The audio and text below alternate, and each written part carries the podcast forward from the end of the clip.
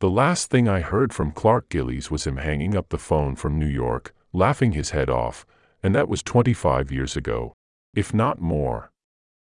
I thought of that exchange very much over the weekend with his passing at 67 from cancer. You can read my Edmonton Sun column below. Clark's passing was profoundly sad for me, a friend I met in 1991 and didn't see often, but a friend who I knew in my heart. If I ever needed any help, he was a phone call away. Yet, perhaps even sadder was how I did not pick up the phone, in two decades, to say hello. Maybe, we can all think of someone today, and call. Not to ask for anything, but to say hello. We just might have a laugh, and my friend Clark.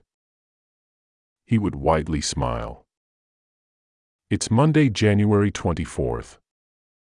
I hope you put your own stamp on it.